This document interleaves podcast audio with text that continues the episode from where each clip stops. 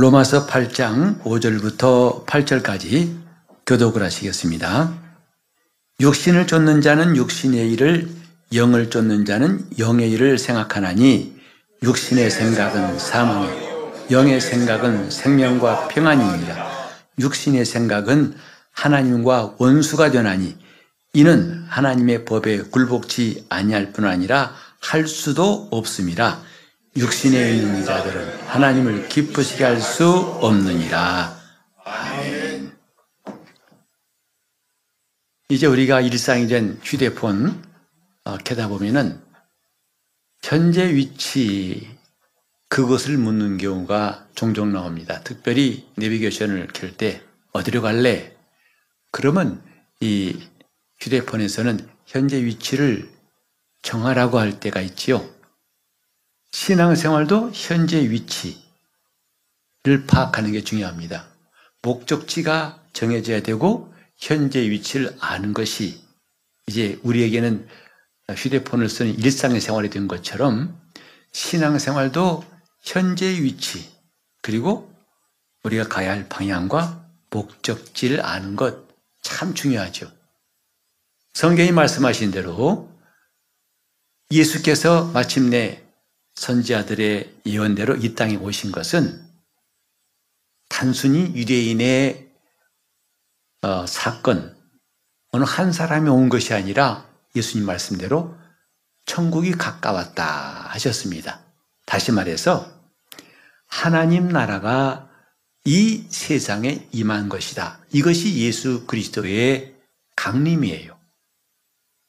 그리고 또 한 가지 큰 사건, 오순절날 성령이 임하신 것은 드디어 예수님 말씀하셨죠? 나를 믿는 자는 성경 이름과 같이 그 배에서 생수의 강이 흘러날 것이다 하신 말씀대로 믿는 자에게 성령이 임하신 것은 하나님 나라가 임한 것이다 이 말이죠. 우리는 과연 예수를 믿으면서 내 현 위치를 얼마나 느끼고 있을까, 알고 있을까? 그냥 방향도 목적지도 없이 뭔가 따라가다 보면 나오겠지 하는 요행심? 혹시 이런 것이 우리 속에 있지 않을까요? 오늘 저와 여러분은 지금 버스를 타든지 비행기를 타든지 그곳 행선지가 어딘지를 알고 타는 것 같이 신앙생활도 이것이 분명해야 됩니다. 다시 말해서 하나님 나라가 이미 임한 것을 우리는 조금도 의심하거나 흔들릴 필요가 없어요. 이것은 역사적이고 성경에서 말하는 큰 사건이기 때문이에요. 우리 생각과 우리 바라는 것이 아니라 하나님의 사건이다 이 말이죠. 다시 말합니다. 믿는 자에게 하나님의 나라가 임한 것을 성령이 교회에 임하심으로 우리에게 확실히 알게 하신 거예요. 이렇게 우리는 하나님 나라가 임한 것, 예수님의 이 땅에 오신 것이고, 나에게 하나님 나라가 임한 것, 성령이 마침내 우리에게 임하신 것이죠. 남은 것이 뭐냐? 이제 믿는 자들이 그 나라에 들어가는 것이 남아 있어요. 이 두 가지가 하나님 나라가 이 땅에 임하였고 이제 우리에게 임하였던 게 확실하다면 이제 그 나라에 들어가는 것도 얼마나 확실하고 분명한 일이고 또 중요한 일인가. 하나님 나라에 들어가는 것이 얼마나 중요한지를 알고 있는 사람들이 성도들입니다. 그리고 다른 건 다 포기할지라도 이것만은 포기할 수가 없다. 하나님 나라는 결단코 무슨 일이 있어도 어떤 대가를 치르더라도 어떤 어려움이 있을지라도 나는 하나님 나라만은 포기할 수 없다. 이렇게 여기는 사람들이 그리스도인들이에요. 그리고 주님은 그런 사람들을 마침내 때가 되면 다시 오실 때 그들을 주님 계신 나라에 들어가게 하실 것입니다. 오늘 여기 내게 하나님 나라가 이미 임하였고 또 그 나라에 들어갈 것이 남아있다고 이것은 우리의 분명한 신분이고 위치인데 안타깝게도 수많은 그리스도인들은 이 사실이 희미한 것도 심지어는 의심하고 믿지 않은 사람도 적지 않습니다. 찬송 부를 때나 아 하나님 나라 아 있는 것 같아. 또 어느 집회 때 가서 은혜 받고 나서는 어 있는 것 같아 하다가 안개가 사라지듯이 금방 꺼져버리고 없어지죠. 왜? 워낙 세상 살이가 힘들어서 또 복잡해서 그럴 수도 있겠지만 이건 참 불행한 일이에요. 하나님 나라는 있다가 없다가 어떤 사람 말합니다. 하나님 나라는 여기 있다 저기 있다 하지 못할 것이다 하신 예수님 말씀을 오해해 가지고 그 나라는 있다면 있는 거고 없다면 없는 것이다. 이런 사람도 있어요. 이건 말도 안 되는 겁니다. 그들이 아무리 부인할지라도 하나님 나라는 이미 믿는 자에게 임하였어요. 그 증거로 성령이 우리 안에서 역사하시는 거 아니겠습니까? 자, 근데 우리는 중요한 경고 하나 받습니다. 이렇게 그 나라에 들어갈 약속이 있을지라도 혹 거기에 미치지 못할 자가 있을 거라는 경고가 성경에 여러 군데 나와요. 오늘 몇 구절 성경 한번 같이 읽어보겠습니다.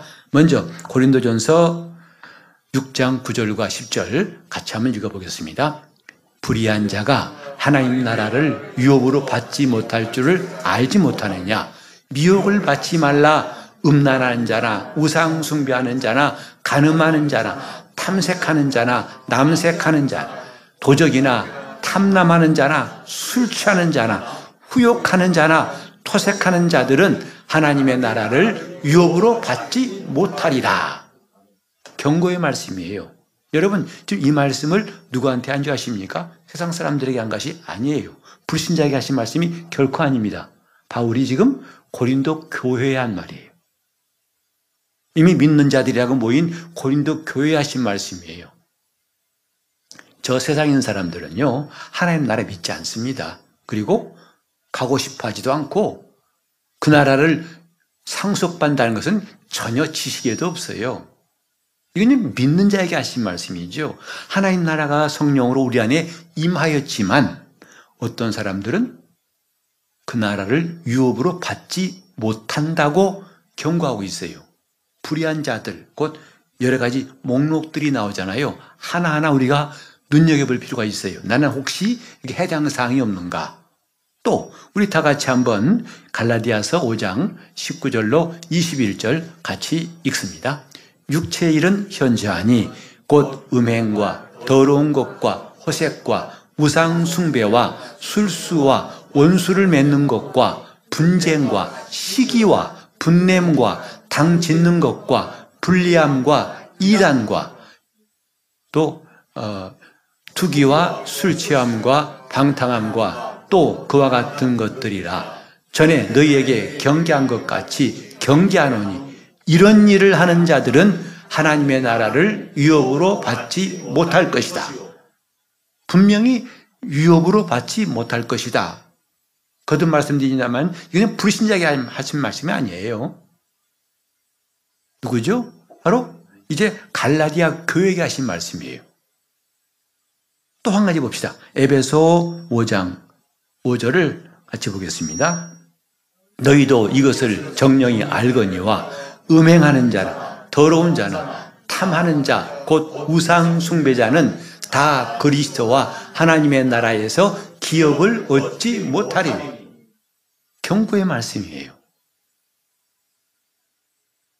그 나라가 우리에게 성령으로 임하였지만 어떤 사람은 그 나라를 얻지 못할 것이다 그랬어요. 이런 말씀을 우리는 경고로 듣고 우리가 어떻게 해야 할 것인가를 자세히 성경에서 배울 필요가 있습니다. 교회만 나오면 된다? 라고 한 건 너무 허술한 말이죠. 그냥 믿기만 하면 된다? 허술한 말이죠. 왜냐하면 예수를 믿는다면서도 얼마든지 자기 생각과 마음대로 사는 것 우리에게 익숙한 일이고 그런 사람이 적지 않습니다. 근데 요행을 바라듯이 그래도 뭔가 되지 않겠어? 그래도 내가 믿을 수 있지 않, 들어갈 수 있지 않겠어? 차라리 로또 복권이 확률이 많을 겁니다. 이런 신앙은 요행주의가 아니에요. 너무나 우리가 혼란스러운 세계에 살고 있다 보니까 신앙마저도 하나님 말씀마저도 농담으로 여기고 그 말씀을 요행으로 여긴 사람이 적지 않습니다. 우린 이런 시기에 살고 있어요. 정신을 차리지 않다면 우리도 어느새 이런 불신앙에 미혹하는 쓰나미에 휩쓸려가 버릴 수가 있습니다. 그리고 디모데전서 4장 1절 이하에도 경고의 말씀이 나와 있죠. 후일의 성령이 밝히 말씀하시기를 어떤 사람이 믿음에서 떠나 미혹해 하는 영과 귀신의 가르침을 쫓을 것이다. 이는 외식함으로 거짓말한 자다. 양심에 화인받은 자라고 이미 그 예수 안에 있던 사람들을 이 가운데도 이런 사람이 있다고 말했고요. 여러분 적그리스도도 원래는 교회 안에 있던 자라고 사도 요한은 말하고 있어요. 우리와 함께 있던가 나간 자라고 성경에 말하고 있습니다. 우리는 좀 이런 말씀을 드리면서 과연 우리 신앙의 중대한 일이 무엇인가? 하나님 나라는 임하였지만 그 나라를 제대로 누리지 못한다면, 제대로 그 나라에 적응하지 못한다면 나중에는 그 나라와 상관없는 사람이 될 수가 있다. 이게 중요한 경고예요. 오늘 많은 사람들이 신앙생활 하면서 영적 생활이라는 그 의미를 제대로 모르는 것 같아요. 그 일단 그들이 가장 큰 문제가 뭐냐? 교회 와서 상처받는다는 거죠. 누가 싸웠다는 거죠. 시기하고 다투고 분내고. 그래도 괜찮다고 생각합니다. 하지만 아까 말씀하신 거에 보면은 그것은 아니라고 하고 있어요. 우리가 죄를 짓고도 그 나라에 들어갈 수 있다? 하나님은 그렇게 약속하신 적 없어요. 이미 구원받은 자들에게 이렇게 하지 말라고 경고하시는데도 경고를 무시하면 그 대가는 피할 수가 없는 거지요. 그래서 성경에도 너희는 지혜 없는 자 같이 하지 말고 지혜 있는 자 같이 하여 세월을 아끼라 했어요. 법은요, 교통법규, 나 모르고, 아이고, 지금 신호등 괜찮을 줄 알았는데요. 소용없어요. 그 요즘 횡단보도 자칫하면은 우회전할 때 적발돼 가지고 벌금 물기도 하고 단속 받습니다. 몰랐다고요? 상관없어요. 이미 법은 존재하고 있다고요. 정말 중요한 것 신앙생활은 영적 생활인데요. 뭐냐면 이 땅에서부터 천국 생활하는 게 영적 생활이에요. 천국에 적응하는 생활이 영적 생활이에요.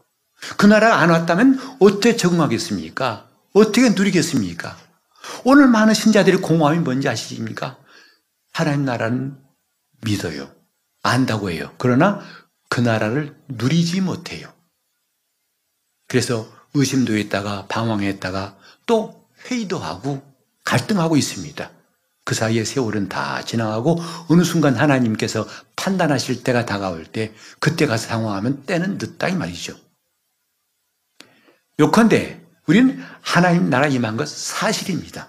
여러분 예수 믿으시죠? 하나님 나라가 이미 성령으로 임한 것 사실이에요. 내 감정과 생각 관계없이 는 사실입니다. 남은 중요한 게 뭐냐면 남은 일정은 뭐냐면 그 나라에 들어가는 거예요. 하나님 나라를 유업으로 오는 겁니다. 그렇게 얻지 못한다면 우리는 아주 쓸데없는 일하고 있는 것과 똑같습니다. 그런데 어떻게 하면 하나님 나라를 이미 우리에게 임한 나라를 누릴 수 있고 더 많이 누릴 수 있느냐? 오늘 본문은 그 중요한 답을 말씀하고 있어요. 어떻게 하면 그 나라를 누릴 수 있고 더 확신할 수 있고 마침내 그 날이 오면 우리는 안심하고 안전하게 그 나라에 들어갈 수 있느냐? 그 중요한 답이 뭐냐 하면 육신의 생각을 버리고 영의 생각을 가지는 것. 이것이 키예요. 정답이에요. 육신의 생각과 영의 생각. 바울 사도는 중요한 문제를 우리에게 더 이상 고민하고 갈등할 필요가 없다. 방황할 거 없다. 이것이 정확한 지침이라고 말씀하고 있는데 육신의 생각을 버리고 영의 생각을 가지라. 왜?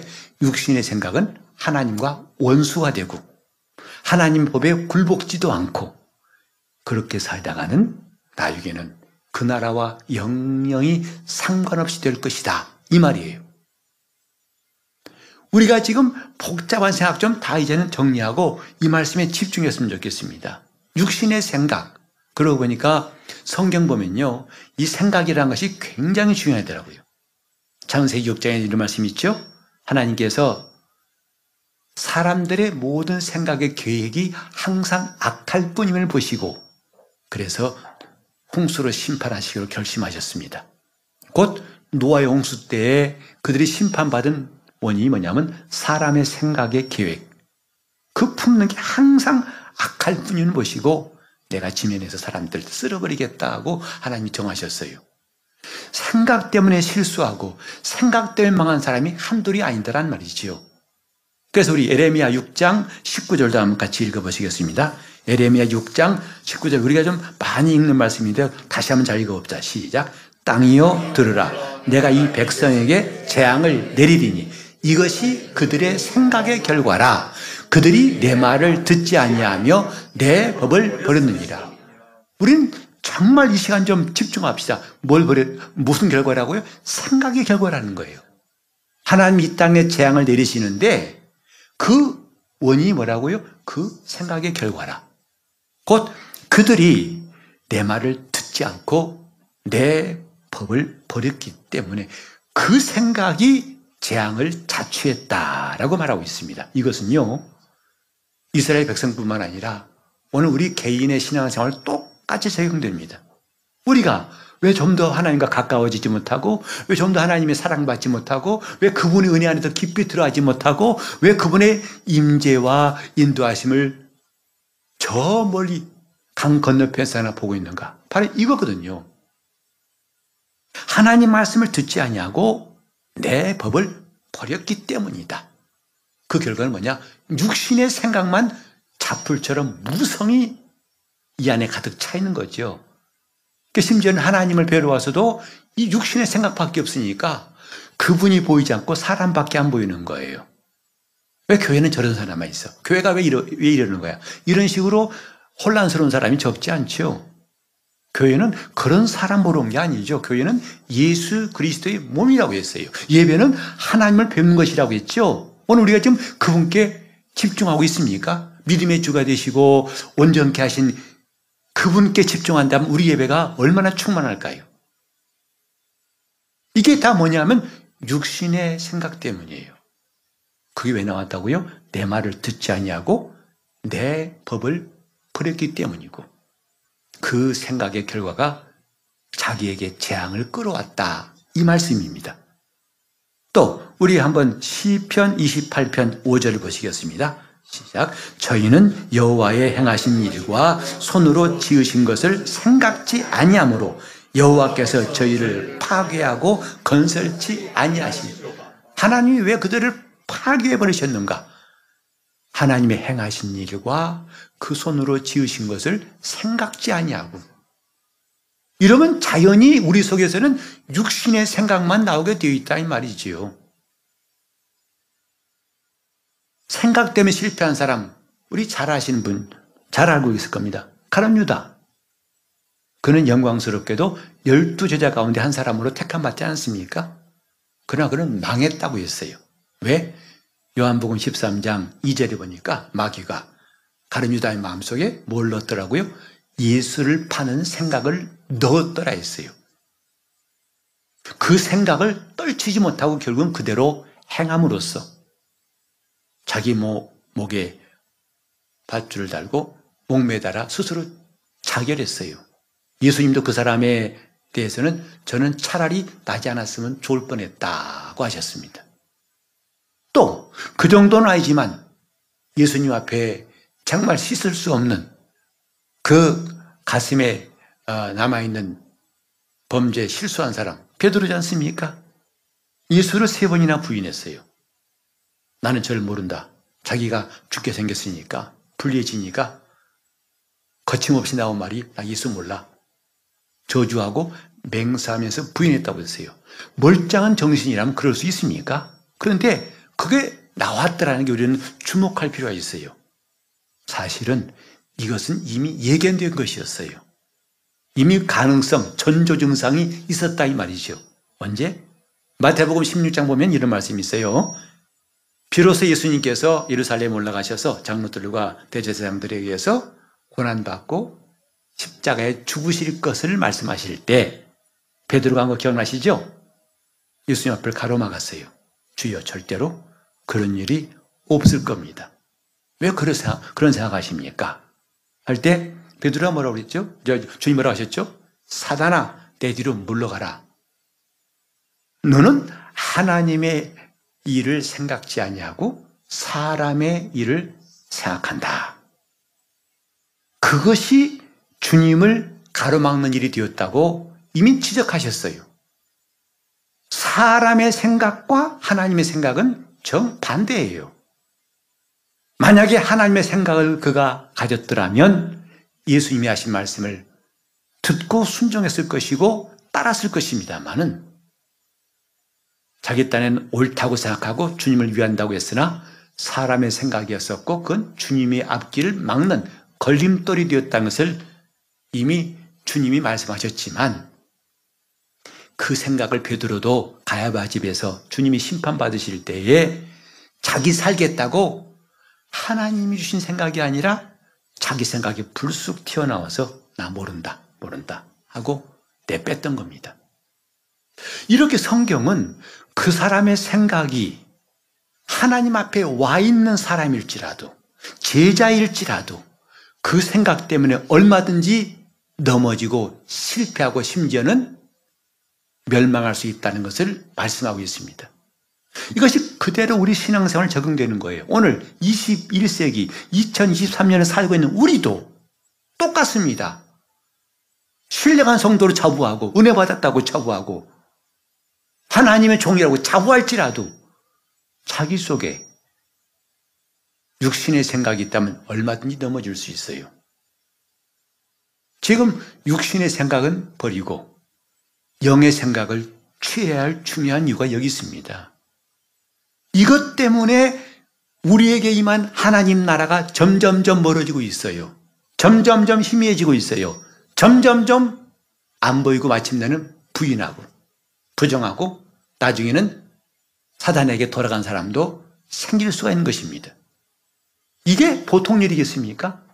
여러분 지금 믿잖아요. 예수 믿잖아요.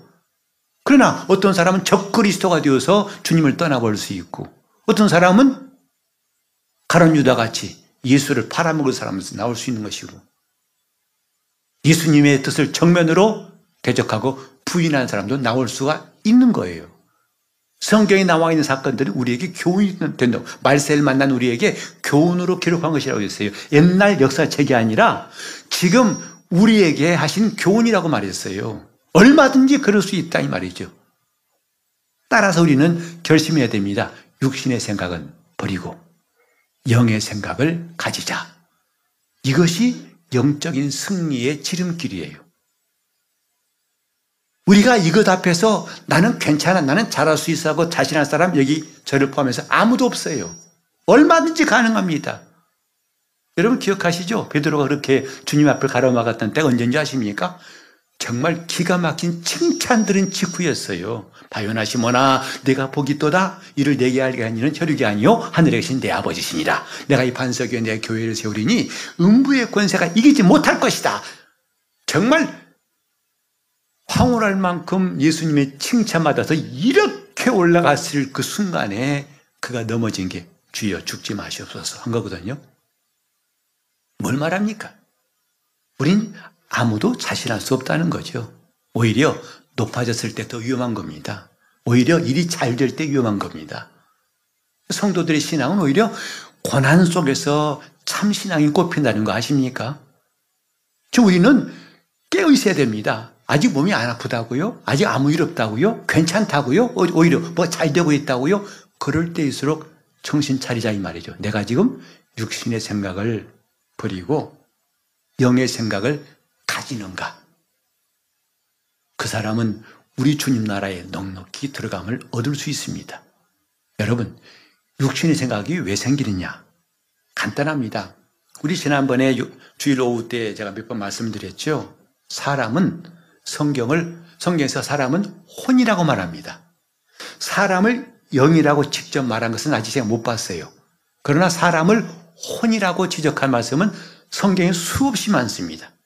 여러분 시편 23편 3, 3절 잘 아시죠? 내 영혼을 호생시키시고 자기 이름을 위하여 의의 길로 인도하신다 할 때 우리 성경에는 영혼 되어 있지만 원문이나 영어 성경은 다 혼으로 되어 있어요. 내 혼을 소성케 하시고 그 성경은 사람을 뭐라고 한다고요? 혼이라고 해요. 영이 아니에요.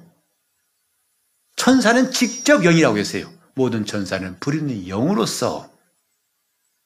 그러나 사람의 그 존재에 대해서는 혼이라고 했어요. 그리고 이 혼이 육신에 속할 거냐 아니면 영에 속할 것이냐 이건 참 중요한 문제예요. 원래 하나님이 사람을 창조하실 때는요. 사람의 영에 하나님의 생명이 임하시고 그 생명이 혼으로 들어게 하신 거예요. 그 혼은 힘을 얻고 육신을 지배하도록 이렇게 지으신 것이 창조의 하나님의 계획이었습니다. 그러나 아담이 범죄한 다음에 하나님의 생명을 잃어버렸어요. 영이 죽었다 이 말이죠. 하다 보니까 그때부터는 뭐예요? 이 혼은 육신을 의탁하고 육신에 매어서 육신이 원하는 대로 살게 되었어요. 육신에 속한 자가 되었다 이 말이죠. 그래서 성경에 보면 옛사람이란 말이 나오는데 그 뭐냐면 육신의 정력대로 산 사람이 옛사람이에요. 육체의 마음과 원하는 대로 살아왔던 것이 옛사람이에요. 누가? 혼이. 나 혼이. 그러나 우리가 거듭나서 드디어 내 영에 하나님의 생명이 들어왔습니다. 그래서 이걸 새 생명 그러는 거예요. 내가 구원받은 것은 하나님의 생명을 얻은 것이죠. 그 생명이 어디에? 내 영에 들어온 것이다 이 말이죠. 그때부터 우리는 나라는 존재가 영에 속할 것인가 아니면 혼에 속할 것이냐에 따라서 그 삶은 완전히 달라져요. 영에 속한 자와 육신에 속한 자. 이 차이는 하늘과 땅 차이가 아니라 천당과 지옥 차이라 할 수 있습니다. 그래서 기왕에 믿지만 자기는 믿는다고 하지만 육신대로 얼마든지 살 수가 있어요. 그러니까 오늘 로마서 8장은 그걸 경고하는 게 아니겠어요? 이 말씀도 지금 육신에 속한 자는 불신자고 영에 속한 자는 신자 이렇게 생각하면 여러분 잘못 본 겁니다. 로마 교회 말씀하신 거예요. 로마에 있는 성도들에게 말씀하신 거예요. 그들 가운데 어떤 사람은 육신에 속한 자가 있는가 하면 그리스도 영이 그 안에 계심으로 영에 속한 자가 있다고 그 뒤에 나오고 있습니다. 오늘 잘 기억합시다. 오늘 저와 여러분 이 그리스도인 된 나의 정체가 혼인데 내가 어디 속할 것이냐? 육신에 속하면은 육신의 생각으로 하나님과 원수가 되어서 그는 반드시 사망이라고 했어요. 우리는 그걸 알기 때문에 육신에 속한 자가 되지 않고 어떻게 한다고요? 살기 위해서 영에 속한 자가 되려고 하는 거예요. 그, 즉, 하나님 말씀을 듣고 그 법을 잊어버리지 않으려고 한다 이 말이죠. 제가 어, 좀 찾아봤더니 2005년에 미국의 어, 국립과학재단에서 발표한 내용입니다. 여러분 한번 생각해 보세요. 여러분 하루에 생각을 몇 번쯤 하신다 생각하세요? 하루 살면 생각을 몇 번이나 할 것 같아요. 저도 이걸 알아보기 전까지 꽤 궁금했던 내용인데 생각이 수없이 많잖아요. 근데 실제로 얼마큼 되나 봤더니 아까 그 자료에 보니까 사람은 평균 사람에 따라서 1만 2천 번에서 많게는 6만 번까지 하루에 생각을 한대요. 놀랬죠? 하루에 6만 번까지 생각한다는 거예요. 그 시간 따져봅시다. 24시간. 1시간은 60분이니까. 그래서 잠자는 시간, 사실 잠자는 시간도 생각한다고 그래요. 왜? 꿈이라는 것은 무의식 중에 생각한 것이니까. 하지만 잠자는 시간 빼고 깨어있는 시간만 계산해 봤더니 약 1초에 한 번씩 생각한다더라고요. 그러니 지금 예배한 이한 시간 동안도 오직 생각이 주님께 집중된 사람이 많지 않을 것 같아요. 그죠? 목사 설교 끄덕이면서 집에, 집에, 집에 갔다 와요. 음, 애들 잘 있나? 이 생각이 6만 번, 12,000, 아, 나는 좀 생각이 적으니까 12,000번 합시다. 그러면 6초에 한 번씩이에요. 그러니까 뭐 차 지나가면, 어? 뭐지? 또, 뭐, 뭐지? 생각이 수없이 성경에 보다가도 딴 생각하죠. 마귀야, 어, 유다가 곧 나가니 밤이더라. 어, 왜 나갔을까? 오늘 갯날인가? 참 복잡하죠. 이 생각. 생각이 참 많아요. 1분에, 1초에 한 번씩. 이 생각이 얼마나 많은지. 그러니 마귀는 이 생각 하나 딱 잡아가지고 틈을 만드는 거죠. 이 생각을 우리가 어떻게 전에 따라서 하나님 나라를 더 가까이 누릴 수 있기도 하고 점점 더 멀리 보내버릴 수 있어요. 하나님의 생각과 사람의 생각 참 다릅니다. 예수님 말씀하셨어요. 내가 너희를 고소할 줄로 생각하지 말라. 나 오해하지 말라. 너희를 고소할 자는 모세라고 말씀하셨죠. 내가 율법에는 선지자를 폐하러 온 줄로 생각하지 말라. 그 생각 틀렸다는 거죠. 오히려 원정 캐러왔도다. 나중에 사두개인들이 예수님께 질문했죠. 칠형제가 있었는데 마치 장가 들었다가 자식 없이 죽고 그러니 그 사람이 다시 둘째 장가 들어서 또 그도 자식 없이 죽고 일곱 번 일곱째가 다 그렇게 다가 자식 없이 죽고 마침내 이 여인도 죽었습니다. 그러면 만약에 부활이 있다면 부활 때 누구 아내가 되리까? 첫째 아내입니까? 막내 아내입니까? 할 때 주님 뭐라 하셨죠? 너희가 성경도 하나님의 능력도 알지 못하는 거로 크게 오해했도다. 그 생각이 틀렸다는 거 아니겠습니까? 우리가 하나님 말씀에 귀를 기울여야 할 것은 뭐냐면 우리는 수시로 생각이 많지만 그 생각이 놀랍게도요 하나님을 오해한 것이 대부분이에요. 빗나가 있다 이 말이죠. 아까 그 통계해 보니까 하루에 약 6만 번 생각하는데요. 놀랍게도 그 95%의 생각은 뭐냐면 어제와 그 이전 일들을 또 생각한다는 거죠. 그리고 그 생각의 80%는 부정적인 거래요. 그러니까 다섯, 다섯 번 중에 한 번은 긍정적인 것이 될지라도 네 번은 다 부정적인 거예요. 이거 안 되면 어떻게 하지? 못 가면 어떻게 하지? 이거 혹시 체험 어떻게 하지? 이런 부정적인 생각으로 꽉 차 있다고 해도 과언이 아니죠. 80%니까. 그리고 이전 생각 때문에 꽉꽉 메어 있어요. 그 성경 말합니다. 너희는 이전 일을 생각지 말라고 했어요. 하나님 말씀에 하나님 말씀에 이사야 43장 18절에 보니까 너희는 이전 일을 기억하지 말며 옛적 일을 생각하지 말라. 보라 내가 새 일을 행하리니 이제 나타낼 것이라. 하나님 약속이에요. 뭐죠? 이전 일을 생각지 말라는 거예요. 근데 우리는 95% 이상이 뭐예요? 자꾸 이전 일만 생각해요. 저 사람이 나 그때 나한테 화나겠지. 나한테 뭐 뺏어갔지. 거기서 못 나오는 거죠. 그리고 이거 지나면 실패했던 거지. 이게 안 되거지. 그때 나 많이 손해봤지. 못 나가는 거죠. 우리뿐만 아니라 이스라엘도 마찬가지예요. 그래서 하나님 말씀하시기를 너희는 이전 일을 기억하지 말라. 잊어버리라 이 말이죠. 내가 새 일을 행할 것이다. 하나님의 계획 아니겠습니까? 오늘 저와 여러분이 얼마나 하나님을 섬긴다 하면서도 우리 구태연한 사고방식, 부정적이고 과거의 메인 생각으로 꽉 차가지고 하나님을 대하고 있을까? 그러니 은혜 받기가 진짜 힘들겠다는 것도 이해가 갑니다. 하나님 앞에서 우리는 이런 육신의 생각을 너무나 가까이 하고 있어요. 그래서 육신의 생각이 나를 지배하게 할 건가? 영의 생각이 나를 지배하게 할 것인가? 이것이 영적 승리를 판가름하는 기준이다 이 말이죠. 다른 말로 하면 하나님 나라가 점점 가까이 가까이 내가 그 안에 들어가 누리게 할 것인가 아니면 점점 점점 멀리 가서 이제는 눈에도 안 보이게 할 것인가 그게 뭐라고요? 생각이에요. 육신의 생각은 사망이요. 영의 생각은 생명과 평안이니라. 하나님 주신 생각을 갖고 있는 사람은 이런 놀라운 역사에 있다는 것을 성경은 말씀하고 있어요.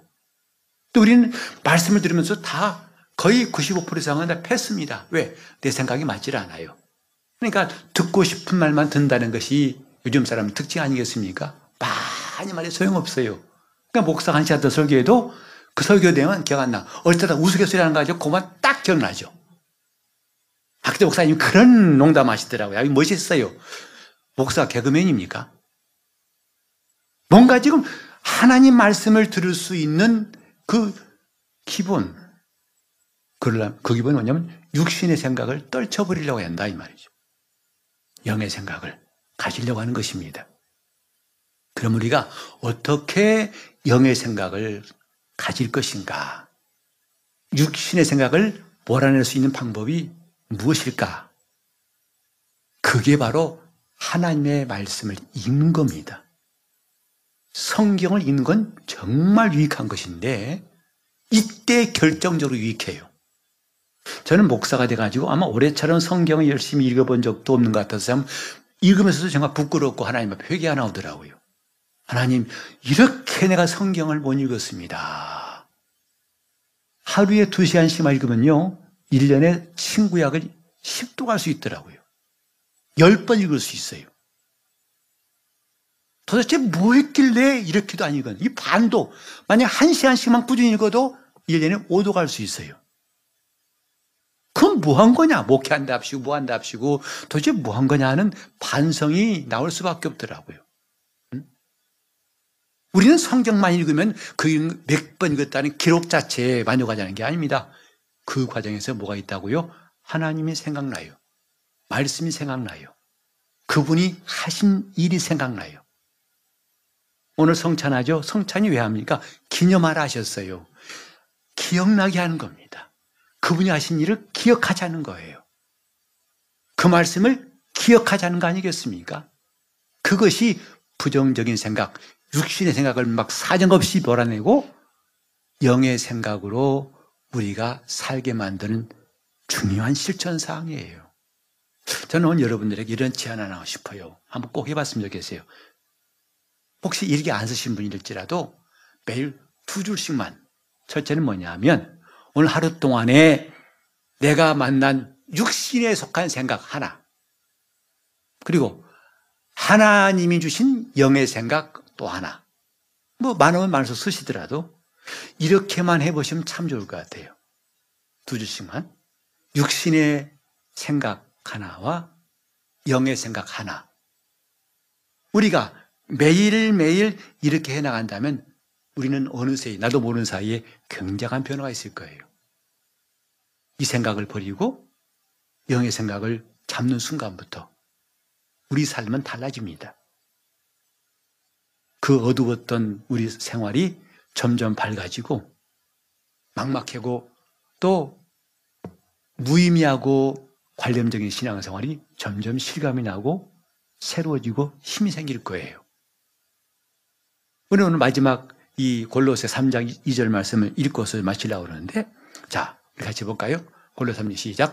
위의 것을 생각하고 땅의 것을 생각지 말라. 이것이 하나님께서 우리에게 원하시는 거예요.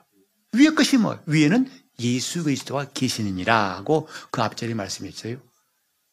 위의 것을 생각하고 땅의 것을 생각지 말라.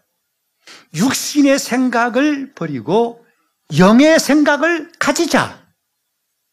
이거 진정한 영적 승리입니다. 마귀와 싸울지라 찬송 부르는 실천사항이 이거예요. 우리들의 싸운 무기는 육체가 아니다. 바로 이겁니다.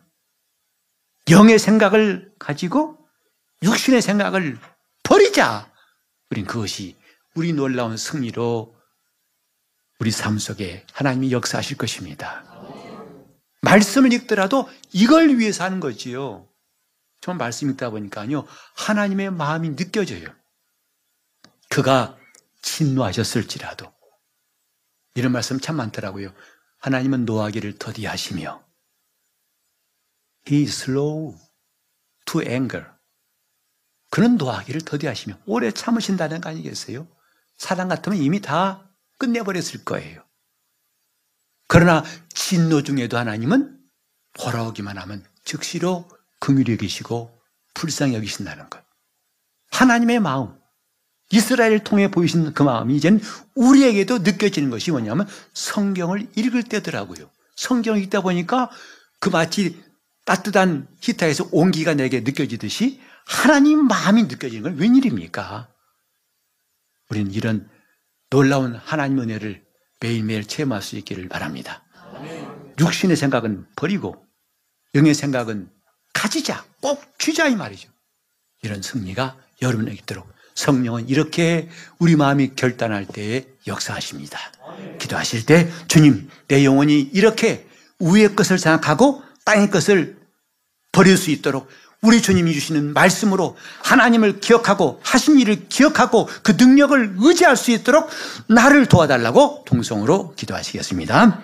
하나님 아버지, 우리가 하늘나라가 희미하고 막연하고 심지어는 안 보이는 이런 삶을 마감하게 도와 주시옵시고 그 나라가 이제는 더욱 실감나게 그 나라의 능력과 생명으로 은혜로 충만히 누릴 수 있는 새로운 날들이 시작되게 하여 주시옵소서. 주님, 육신의 생각을 버리고 영의 생각을 붙잡기로 계시만 성도들 놀라운 영적인 승리가 저들 속에서부터 시작되게 하시고 매일매일 6만 가지의 생각 가운데 하나님의 말씀을 기억하고 그분이 하신 일을 기억하는 신령하고도 믿음의 생각이 가득 채워지는 역사를 허락하여 주시옵시고 주님을 기억하고 주님을 생각하는 우리 교회 그래서 주님과 함께 있는 놀라운 하나님의 생명과 능력을 경험하게 도와 주시옵소서. 주님께서 함께 하시기 원합니다. 우리는 공허하게 영적 승리를 말하고 마귀와 싸운다는 것이 아니라 구체적으로 육신의 생각을 버리고 육신에 속한 자가 아니라 영에 속한 사람들, 성령 충만한 사람들 되게 하여 주시옵소서. 예수 이름으로 기도합니다. 아멘.